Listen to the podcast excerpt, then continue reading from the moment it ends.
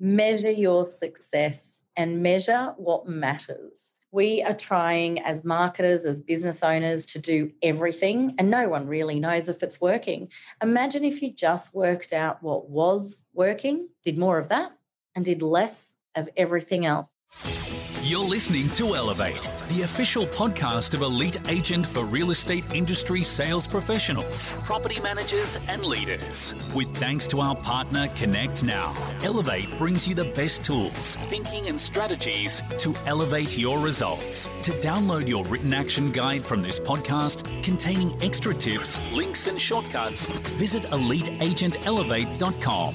And for more information about how Connect Now can make moving easier on your clients, visit connectnow.com.au. Here is your host, Samantha McLean. Welcome to another episode of the Elevate podcast, where we delve into some of the most interesting minds in business and in real estate for the very best tips and strategies for you to implement to elevate your business. I'm Samantha McLean, editor of Elite Agent and host of today's show. Long before any consumer picks up the phone, they're actively researching online, shortlisting the right person for the job. My guest on today's show is an expert at making sure that agents do make the shortlist. Valentina Borbone is a digital marketing educator and CEO of the Banter Group.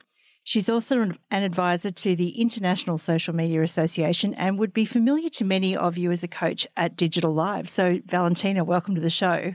Hello, and thank you. I'm delighted to be here. Finally, as we were just talking a minute ago, it was about a year and a half that you were speaking at Prop 20, which got cancelled because of the pandemic. So, I'm super excited to have you join us today, and, and, I'm hoping that this episode might be a bit of a masterclass in social media because that's exactly what you do, and it's such a hot topic right now. Yeah, well, it's definitely been evolving, and I don't think anyone has been left unscathed in the last couple of months after what happened with Facebook and our media bargaining code. So I'm really looking forward to maybe reigniting some of the things that I have talked about in the past and also giving people some new tips that they might be able to employ that they haven't thought of now. But I'm so happy that we got some of uh, Prop 20 out there. There were a lot of great speakers, and there was a lot of preparation that went into an event like that. And to only really get Victoria and Adelaide done before everyone else unfortunately got canned um, it was a real shame. And I hope everyone has actually digested some of that content in its digital form because it did all go out online. Yeah, absolutely. And I think a lot of people would actually know you from that as well, because I know REA did put all the sessions up online. And before we get into today, just in case people aren't familiar with you and the work that you do, or they have been under a rock and haven't been to Digital Live or any of those things, can you just start a little bit with who you work with, who you help, and how you help them?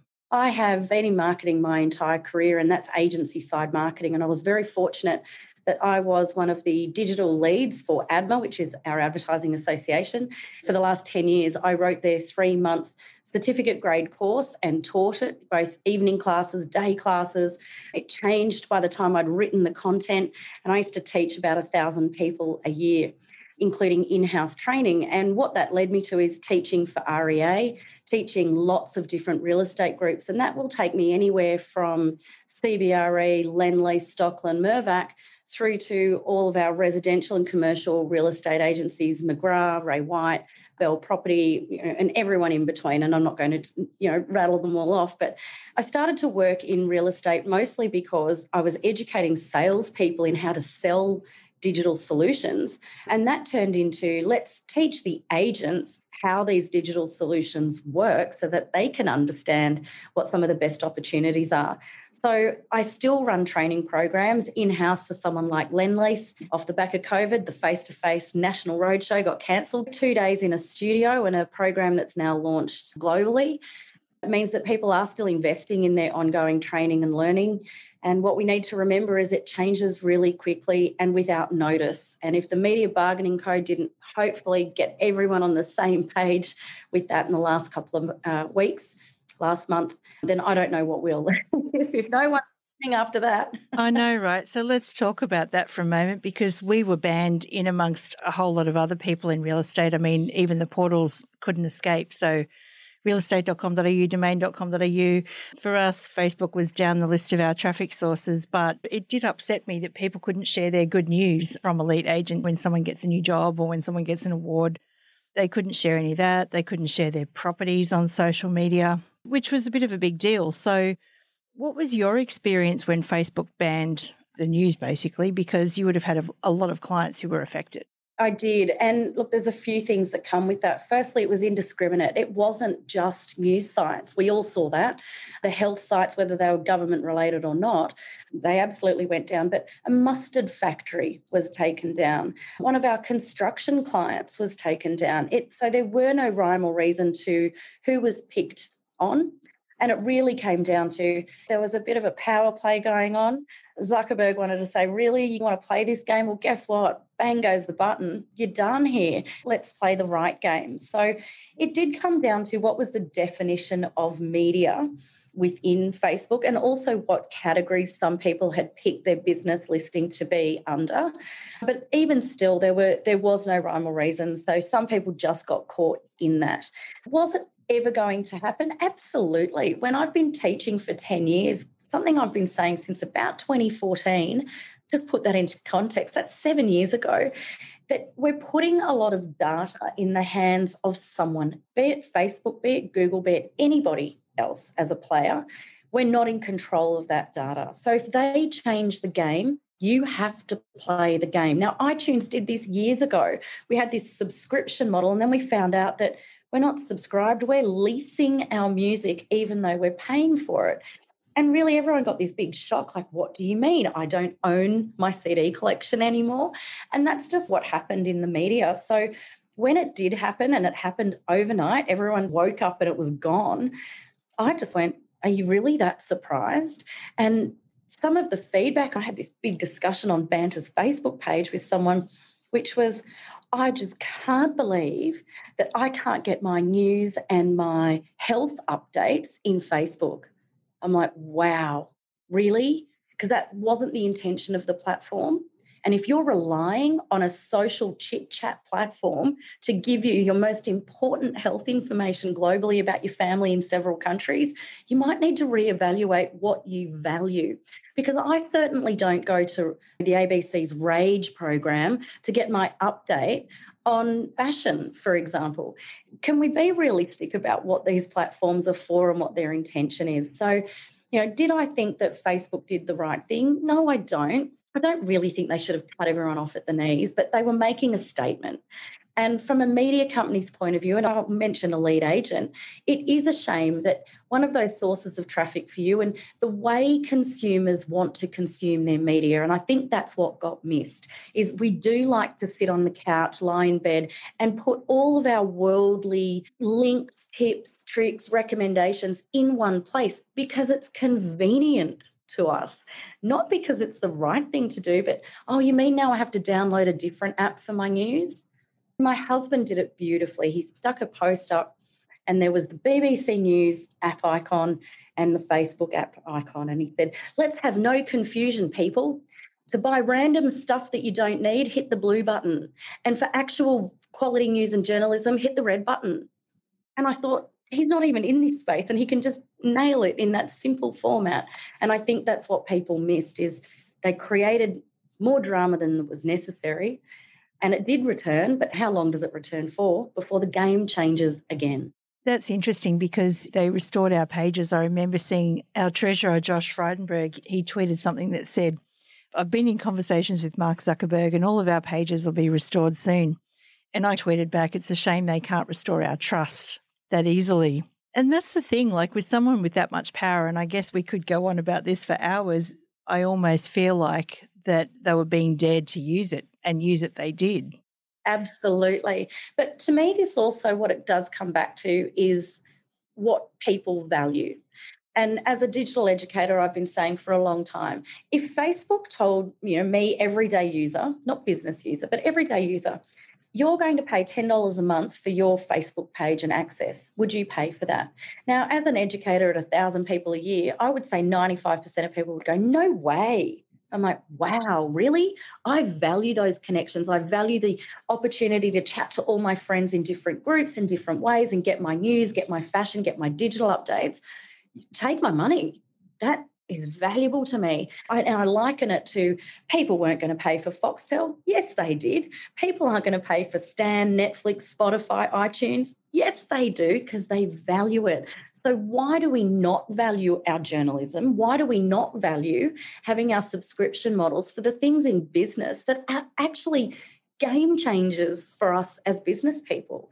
So, Elite Agent and a subscription model, if you value it and the quality is there and it moves you forward, put your hand in your pocket, people. The world's not free. I just can't believe it. I'm going to say thank you and, and please be aware if you're listening, I didn't put her up to saying that. no, you didn't. Because it's no different to me for any other subscription that I pay for. I pay for my Australian Financial Review. I pay for the Bowral News. You know, I'm in the Southern Highlands in a regional area. I can't jump on the Sydney Morning Herald and get what's happening in my local council, which is in the news at the moment. And I actually subscribe to the Bowral News because I want to know. So, yeah, if you value it, you'll pay for it. And to me, that's no different to a car. If you value the brand and the badge, you'll pay for it. Otherwise, pick up an Aldi special and you'll be good to go. Still does the same thing as the uh, Audi. yeah, absolutely. so, given all the stuff going on with Facebook and, and iOS 14 and all that sort of stuff, is remarketing as we know it dead? Look, as we know it, essentially, yes. We need to be able to collect data to be able to retarget. And as I was saying before, where we're going to be looped into this similar interests and behaviors category is going to change what retargeting actually looks like. So um, you may see a notification that comes up in Facebook that will be asking for permission to access certain data points to give you a better experience. Now, that's the value proposition. Would you like to give us your data so that we can give you a better experience? My answer is going to be yes. You can take my data because you're going to find it in hundreds of other ways that I engage in my online experiences. And I think that's what we need to be realistic about. You will give up your data if you find it a valuable experience. But yeah, retargeting the way we've always done it after 20 years is changing. Yeah. Bringing it back to real estate, where do you think agents should be directing their digital footprint right now? Agents and agencies really need to build their brand, their profile, and own their data. And I've been, again, saying this for a long time. There's fabulous CRM programs out there, everyone's using them, but they're not actually using them. They're subscribed, so they value it. But I don't see that many great email campaigns go out. It's really, guess what? I listed this and I sold that. And I think, hurrah to you. Why on earth is that any different to anybody else? So, creating a right to have that communication, creating the database that you can mine and keep. We know this is the relationship business. Technology really should just be facilitating the relationship. And I think if you're not investing in the digital tools that create that loop for you, I think you're missing a huge opportunity. Relying on Facebook to find them look, it's a lead, it's a way of doing it. Instagram's another way of doing it. LinkedIn is again another way of doing it. Hitting the pavement, going to your community groups, being part of your community is all about building your own brand and relationship. And I think there needs to be a bit more focus on that rather than Facebook shut down my sales pipeline. Wow. They're the ones that aren't going to survive. It is pretty interesting. And you just mentioned email there, which is also interesting because I also feel like agents need to have their email list as, as more like a newsletter rather than just listed, just sold. And I guess that's going to become even more important soon with the iOS 14 updates. So, and I'm sure you're across those. How do you think those will impact real estate? Oh, in a huge way. There's a, a big percentage of Australians on the iOS platform. Uh, that's Apple, if everyone's wondering what iOS is. So there's Apple and iOS and Android, Samsung and everyone else, uh, Google Pixel phone, things like that. And the iOS platform is trying to give people control. Now, in Australia, we want privacy control. It's something that happened a long time ago with the introduction of the Privacy Policy, Privacy Act, and the Spam Act from 2003. What we don't like is too much choice. Now, what Apple's doing is saying for every single website you ever open after that app update, you will be asked whether or not you want to enable tracking. Now, there's a factor that's going to happen with I am over this just no. So, are we going to get this huge part of the population all opting in, going, Yay, I can't wait to have more control? No. And we need to remember that what people say and what people do are two totally different things. Of course, I want control. Oh, I just don't want to have to press this button every two seconds. Can't have your cake and eat it too. So, yes, that targeting and retargeting is absolutely going to change significantly. There is a shift in the handset. Don't forget, this is only affecting Apple users. I'm even on an Android, so it's not going to affect me. And the way I look at targeting, I love being targeted accurately separately because I don't want to see sport ads, no offense, just not interested. And I'm pretty sure men don't want feminine hygiene ads. Let's just call it as it is. But you know what? Until we start working out what the new targeting looks like, and we also know third party cookie tracking is going down the tubes as well from Google's perspective, we're going to be grouped based on similar likes, behaviours, and interests. Now, if you're like me, let's just say I'm 46 this year, I'm female, and I paint miniature models of the Lord of the Rings. Who's in my group? It's like far out, really. We're all going to suddenly have similar interests and behaviours and desires. It's going to be a really tough move forward from the third party cookie that we've known for over 20 years. This isn't new. We've just got to keep evolving. So I'll go back to actually what you were saying with email as well. We've had COVID shut us down from any form of face to face interaction when relying on digital.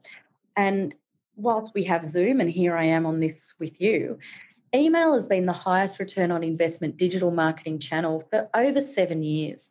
Now, that's a pretty big statement to make when we've had social and we've had all the new bells and whistles, particularly from Facebook and Insta, and yet we're eliminating or deprioritizing, I should say, this channel that is direct to my inbox when I want it in the richest form, and I will digest it when it suits me. And people aren't utilizing that. And I think that's crazy. I feel like real estate's just gone after the newest, shiniest thing and actually not looked at the return on investment because social's hugely time consuming and fickle. We're down to 0.7 seconds in the feed. And you think about it takes over an hour to put something in your phone on the feed, and we just zoom past it. Email, I'm going to sit and read with my cup of tea and have a good look. There's a lot of newsletters, not inside the real estate industry, but a lot of newsletters that I've noticed that it's almost like a resurgence of the newsletter. I've got a newsletter of my own, so obviously the brief, I'm passionate about newsletters. But you're right, I do sit on a Sunday morning and catch up on the newsletters that I've missed. And if it's valuable content to me, then I'm happy to spend the time on it, almost like leafing through a magazine. Absolutely. And the consumer is smart. Let's not think that they're just dumb. For a long, long time, we have RSS feeds available on our newsletters. So you can actually, as a user, curate your one newsletter about property. And I can subscribe to 10 different newsletters and I can do my property reading. I can do my fashion reading and I can also do my digital marketing reading. So it's, it's like my own magazine of things that I like, categorized from all my favorite sources why people think, oh, you know, it's just flooding the inbox. It's like, um, if no one has set that up, that's quite behind in the times of how to consume the amount of content we're trying to get through. And like, I love my digital, but it is exhausting. It's relentless and it comes at you 24 7 from overseas. We've got now more information than we could ever possibly digest. So, how do we curate it in a way that works for us? Lying in bed on the weekend, catching up instead of a physical newspaper, we have our digital newspaper. And, and I don't mean the Australian Financial Review, I mean curating our feeds into our own news. And people are missing this opportunity.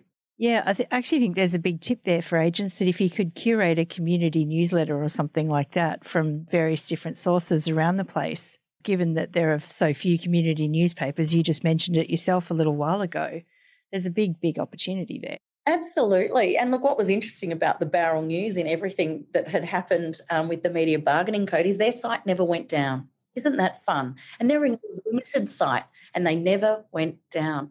How amazing is that? how amazing is that? Is do we think that might be a coincidence? It was interesting because we were like, oh no, is it, oh no, our news is still there. Good, we can still find out about the two traffic lights in our area. well, that's it. I did talk to somebody who was big in community newspapers once, and they said that a lot of it was about DAs and crime. So you could be a real estate agent by day and a crime reporter by night, and. Yeah. I'm kidding. Don't try that at home. But I do think a community newsletter is a fantastic idea. They really are. Let's go back to Facebook. I hate giving them airtime at the moment, but let's go back. It is pay to play with Facebook at the moment. You were just talking about the newsfeed and, and how much access that you get in the newsfeed after you've spent an hour, you know, curating a beautiful social media post. Do you think that it's worthwhile having any sort of Facebook strategy or any sort of social media strategy right now if you're not paying for advertising? Yes, there still is a place. Look, it's been a pay to play platform for probably close to three, four years now, if not longer. And in saying that, to explain what a pay to play platform really means, they reduced their organic feed reach. They basically said, you know what, you've had 16 good years to build up your audience, and now we're going to monetize it. Again, not a big surprise. I don't know too many players that give away heaps of free media. And what they did is reduced the reach to be between um, 1% to 2% of your total following base will even see one of those posts. But the algorithm is real. If you get lots of traction in the first hour, the first hour is really important. So, traction being comments, likes, shares, mentions, in that first hour, the algorithm goes, oh, you know what? This content's actually really useful to somebody, to lots of people. We're going to show it to more people. So that's what the, the pay to play became. In terms of having a strategy because of the pay to play, we have to go back to consumer behavior and how we actually operate. So if I'm moving into my area, someone's moving into our area and they're going to ask a friend, as this happened to me, Oh, I heard you moved to the Southern Highlands. What's it like to live there? Can you recommend any agents as I'm about to do the move from Sydney? Now, for me, I can go tag individual businesses or individual agents, call these guys. These are great. Here, I'll link you in, literally not on LinkedIn, but on Facebook. I'll link you in. And then that person is going to validate that relationship before they pick up the phone. And what I think agents and agencies are missing is no, you don't just see a post and go, oh, I like them, I might give them a call. We do that with things that are relatively disposable, but not in a relationship with someone like the bank and someone like real estate. That's a very emotive, long term strategy for a lot of people. And something that doesn't happen to a lot of people in their lives more than a couple of times. So, social is a validation point just like websites are a validation point. Are they still needed? I mean, websites have been around for a long time. Um, absolutely, because imagine if you hear of an agent and then you go to look them up and they don't exist. Mm. Okay, so consumers going to go, are they even legit or are they just kind of working out of their garage? Are they even qualified? Oh, I don't know. I don't feel good about that versus someone else who's got a really active profile in the community. I can see who I'm dealing with. It's about building that relationship. And that's where a strategy should exist, even though it's a pay to play platform for reach, it's a validation point as well. Yeah. Can we talk about some of the other platforms as well? Because as you said in the very beginning, things do change very quickly. And so all of a sudden, when everyone was kind of cut off from Facebook for a while, they all jumped on LinkedIn after all the jokes came out about what's my MySpace login. and then everyone jumped over to LinkedIn. And I think LinkedIn still remains a bit underutilized as far as agents are concerned frankly, people who have been listening to this podcast for a couple of years now know that LinkedIn scares me because I just get spammed by people with ridiculous messages that are just not even anything to do with anything I do. How should agents be using LinkedIn at the moment to build their profiles? Okay, so LinkedIn is not Facebook. It is a B2B platform and it's about your professionalism, not what you had for dinner.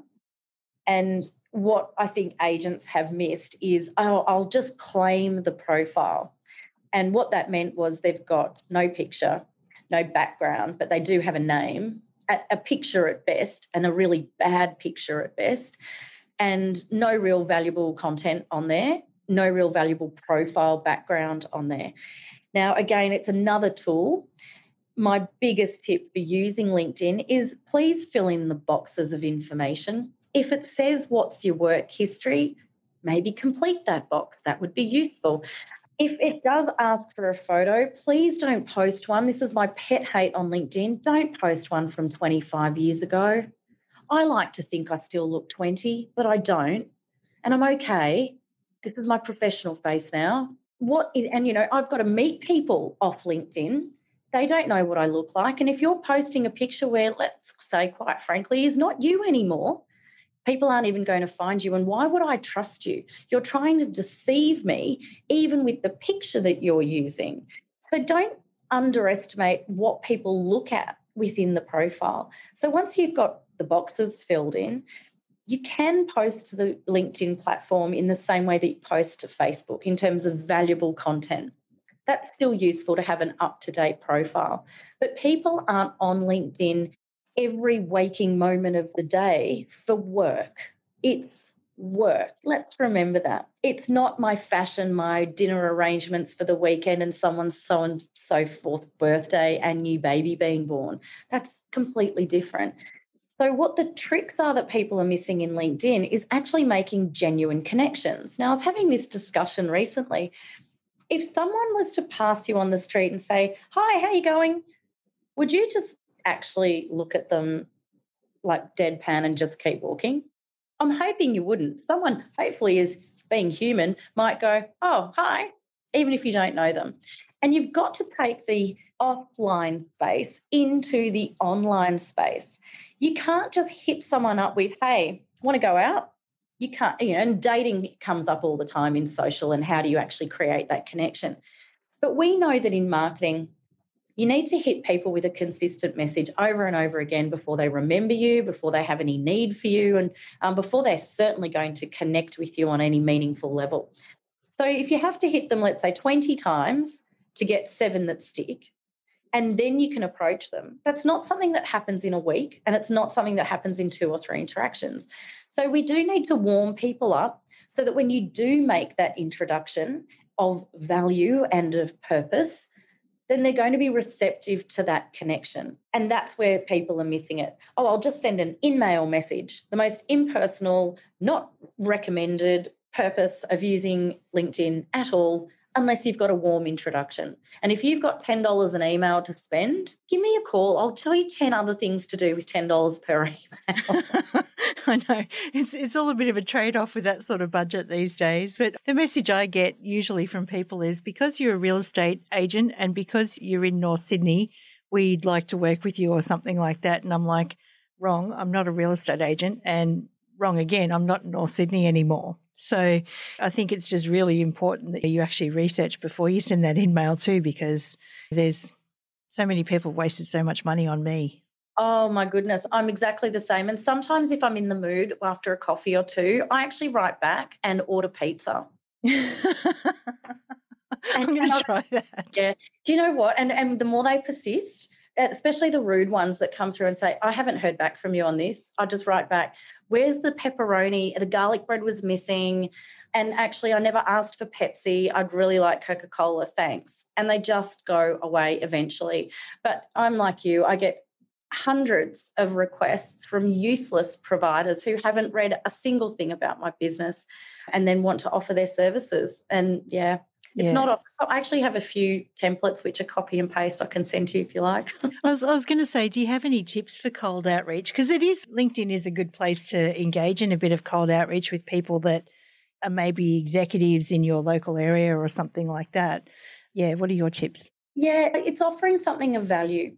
And when I say that, don't message me and say, could I buy you a cup of coffee and pick your brain? My brain costs about $180 for every 30 minutes.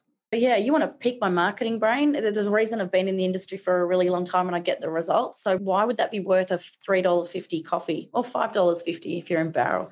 It just doesn't make sense to me. So if you're going to approach someone with that cold call, maybe show them that you do have a connection via somebody else, that there's a real legitimate person in this, because there's also the feeling that a lot of LinkedIn connections are spammy. You don't really know these people. I did have a buyer's agent connect to me just recently. Uh, and in fact, he wouldn't connect to me. He watched me do some training online. So he knows I'm a legit business. He's seen who I am. He knows what I do in real estate. And he wouldn't accept my LinkedIn request on the basis, uh, and I hope he's watching this, on the basis that he's personally met every single person that he's connected with on LinkedIn. I'm like, okay, missing the core fundamentals of how LinkedIn does work. And I'm not saying accept every request. I get requests from a lot of American military personnel who apparently can't get past my gorgeous eyes. yeah, we're not going to do that. Wrong platform um, again. Yeah, yeah. you know, if I wasn't married, I'd probably have a bit of fun with that too. But no, stay away from the stalkers. But at the same time, this person knows what I do in my industry. I've tried to connect with them before, and he's asking me to come and meet with him, and he won't accept my LinkedIn request. So it, what he could have utilized is, oh, I see that you're connected to these 50 people that he does know personally that could make it a legitimate connection. If I get an inquiry uh, or someone just checking me out, I go to look at them and I'll put this in context a little Bowral connection in healthcare. And I've done a lot in the healthcare space and straight away go to LinkedIn. Who is this person? Turns out we have a connection that goes back probably 20 years. And simply by dropping that, we're meeting for a drink after work. It's not even a coffee in the middle of the day. It's, hey, oh, that person's great. The legitimacy of that relationship just went through the roof when it came through as a, a cold inquiry. So, putting that connectivity together, perhaps you've worked with someone that they actually know, perhaps they're round the corner from you. Perhaps you've read that they have done something particular in their feed. There's a really good point about cold calling. Spend a little time looking at who they are and find a mutual way of opening up a conversation. So, I do talk a lot about being personable. And in real estate, that's what we talk about people and connections. Uh, and I also have a special needs daughter. So if I find that somebody else is engaged in special needs, special education, guess what? That's a pretty easy connection for me to make. I sponsor a number of charities, the guide dogs being one of them.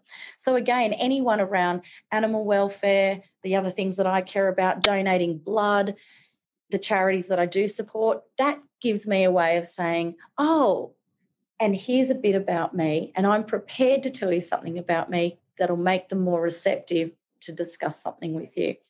But that can easily go back to also things like property investments, the biggest one I get on LinkedIn. You know, where do I find all the investors? It's like, yeah, maybe search the word investor. that, that's start.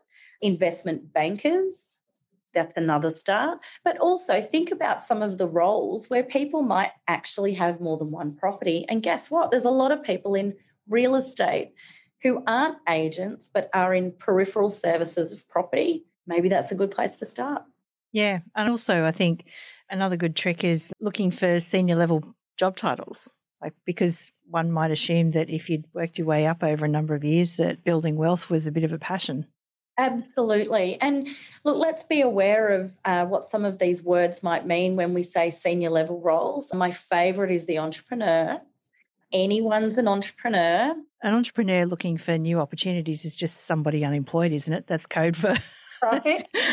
right. And, and I do teach this as well that the director of first impressions is the receptionist. And let's actually look at what the roles are and what they actually mean. And guess what? We're probably going to visit their website. We're probably going to go look at their socials to validate who they are before we waste our time on the unemployed. We're putting these pieces together even in this discussion. I just want people to really think about what they're doing, but not be lazy about it. Don't just go, yes, every CEO is my target list. Select all email. That's where you get into the That's where you get into the problem. yeah, absolutely. All right, let's talk about YouTube because I think YouTube's a bit of an underutilized resource. So, what we see agents doing is it's there. They've got a YouTube channel with a couple of subscribers. All the property videos go up there just because. Do you have any tips for making better use of YouTube and Google now? Yeah, so let's not forget that YouTube is owned by Google second largest search engine in the world outside of Google. Video as a content platform is why it's so successful. It's easy to digest, it's easy to curate your own video feeds. If you've got children like me, I watch a lot of extra Barbie videos because that's what gets recommended to me a lot at the moment. I've got a kitten and I'm being recommended fish cat game videos, and they work, by the way. They work, by the way. I love it. So, recommendation model is what's useful. There's a, a, couple of useful parts about YouTube. So, firstly, websites will take up a lot of data and hosting by putting videos directly on the website platform. So a lot of people do upload to YouTube or Vimeo first so that it actually gets pulled into a website. So that's one thing, and actually having as its own video host. Secondly, it adds to Google search. The more places that your brand is in, the more Google as an index has to show. So if you can take up one extra spot on that search result with your YouTube channel, guess what? It pushes one more competitor off to page two or further down the track. What it is useful for is if people are moving around, if people are looking to validate, they can see what a live auction might look like in an area, particularly for out of areas where you're not just dropping in around the corner. And when I moved to the Highlands, I wasn't local. It was a big journey. I have a special needs daughter who had to put in the car for a couple of trips. That was fun. So, video is easy to consume, easy to share. They can be short, but they can be in depth. And again, I can't, and, and I won't just look at a static picture and go, Samantha looks nice. I actually might want to know what you're actually like. Are you quite a full on interviewer in, in terms of, we've talked before, but you're not going to just jump into a situation where you go, Oh, I think she looks nice. She looks friendly. She might eat me alive in the first 30 seconds. What can I learn about you as a person simply by watching video? And I think it is a more genuine approach compared to photography. And anyone can look really great until they speak. Yep, that's true. It's why you might also say in a recruitment process, I'm recruiting, asking people to make a video. And part of that is not to say you're really great looking down the barrel of a camera, you're confident enough to speak about who you are if you're about to go into a sales role. And if you can't talk about you, I'm not sure how you're going to talk about my business, my products, my services, and seller solutions. So, video does add that extra le- level of credibility. What I think we're missing is that not all video is good, not all video is created equally we don't need high production values. That's kind of gone out the window years ago. We've, we're armed with these dangerous things in our hands, and the consumer is accepting of that. Now, when I say that, if you've got a $8 million waterfront property, not acceptable. It's like me turning up in my Hyundai i30 and taking you around for a drive. It's not acceptable. so you've got to match your brand with the customer that you're talking to. And I think video has to play into that as well. So, market updates are great because, again, you are thinking about making a move, what's really happening in the market. I can actually get a series of those videos. And guess what? The recommendation model will kick in. And that's what is useful about YouTube, definitely. I don't have to go and seek out the next video, it will come to me. Yeah. And I guess last but not least, there's a couple of new platforms kicking around, which I'm keen to get your thoughts on if you have any.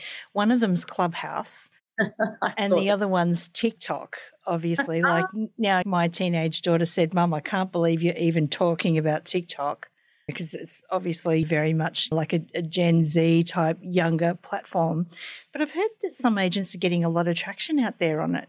What's traction? Let me start with that one. What followers. Yeah, let, let me just say followers and love hearts. Yeah, followers and love hearts. Wow, they're right back to where we started with Facebook and Instagram that we were collecting vanity metrics. Unless that 15 year old is about to engage you for property, I hope the heart makes you feel good. it's lipstick to me, it makes me feel nice. Yeah. Look, and the fact that you even said that your daughter went, Oh my gosh, I can't even believe that you're there. So, what was that sentiment? Was that like, My mother is on the platform? Yeah, but I don't think she likes that we've got more followers anyway. like, you know, I think there's a bit of an issue there anyway. But yeah. This again is taking us back to Facebook's early days when our parents caught up. Guess what the young ones did? They moved off. No one wants to be connected where their parents are. Suddenly, the cool thing just got taken over by the old people. And we're not old. We have to be realistic about the value. And if you're going into TikTok because you want early brand recognition and stickiness, that's different. And there is a brand role. We can infiltrate brands. We know this from a young age. Happy little Vegemites my favorite one is probably the Dollarmite account from Commonwealth Bank. I mean, that's literally putting the brand in your hand in kindergarten and you won't separate from that. It's a, it's a well known tactic. But are we influencing or are we just jumping on the next shiny thing? Mm. Now, I thought, oh, I'll give TikTok a chance one day. Oh my gosh, like I've got time for this. And I actually learned something really valuable about harvesting blueberries. It was an hour and 20 minutes into it. I was there for an hour and 20 minutes. That was my point.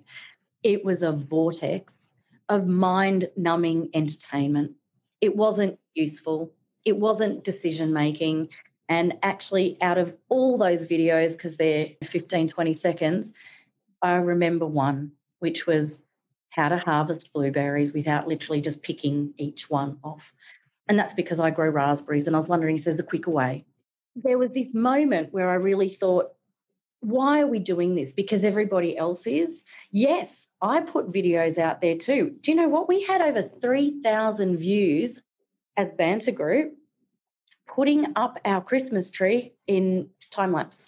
People are bored if you're actually watching us put up our really average. It wasn't, it wasn't like the Martin Place Christmas tree. It was an office Christmas tree. And three and a half thousand people watched that. Now, if that was three and a half thousand useful people trying to find marketing engagements and contacted me, I'd be doing this every 15 minutes. But it's not. Yeah, I think it's interesting though, because I, I, think people sometimes can relate to content that gets put up that means something to them. Putting up a Christmas tree is something that usually means something to other people. So even though it might seem boring to us, if it means something to someone else, it could easily get a lot of traction. Absolutely. But it's having that clarity of the strategy. Why would I do this? What am I expecting? And why should I be here? No different to should I have a Facebook strategy? Because I know people make recommendations and validate me. So, what is that strategy that comes from TikTok? And yes, I think if you can get the brand out there in an interesting way and you're getting lots of people seeing the brand, that could be its purpose is brand recognition.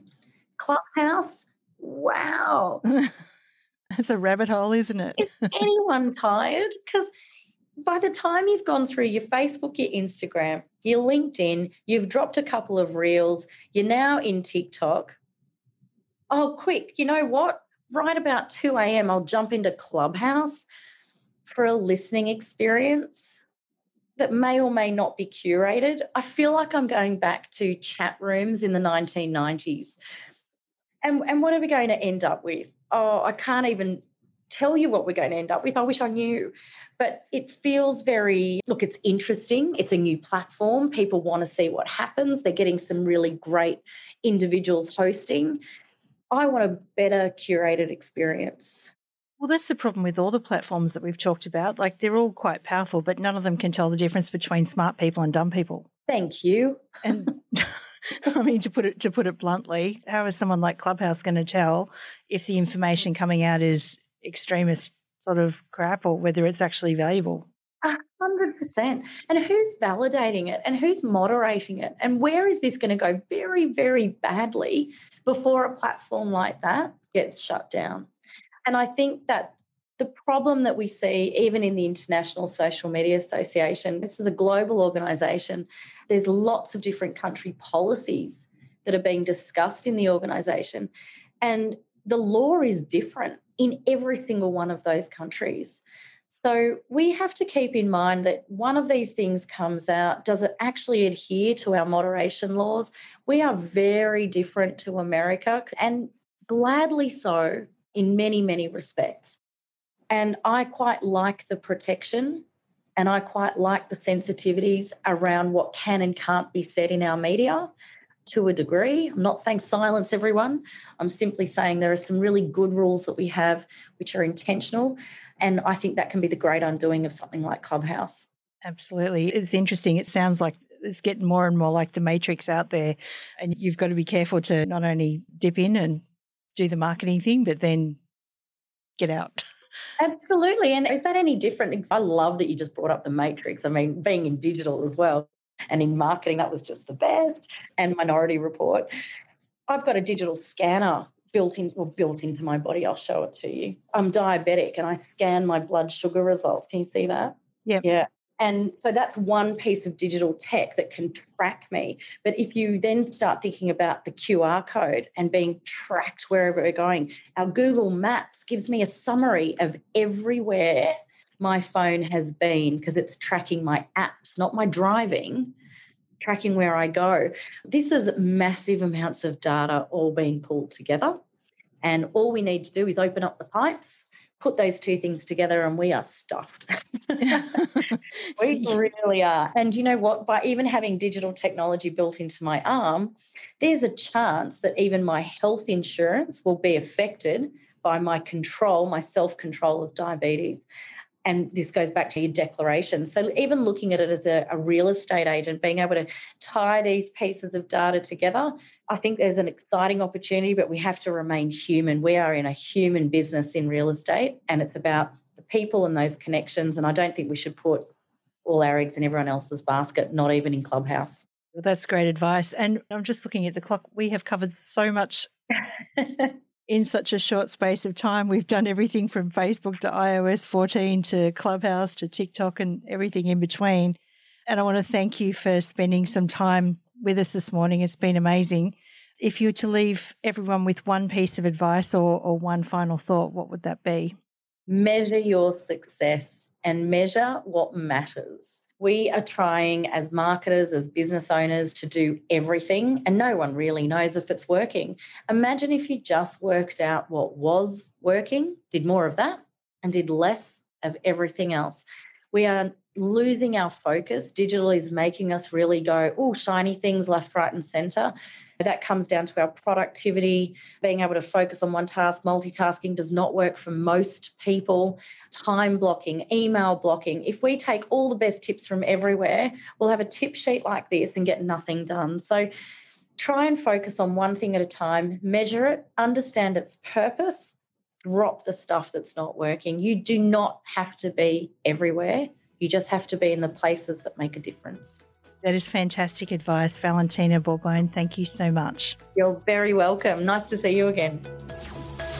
We hope you enjoyed this episode of Elevate with thanks to connectnow.com.au. Don't forget to download your written action guide from this podcast containing extra tips, links, and shortcuts. Visit eliteagentelevate.com.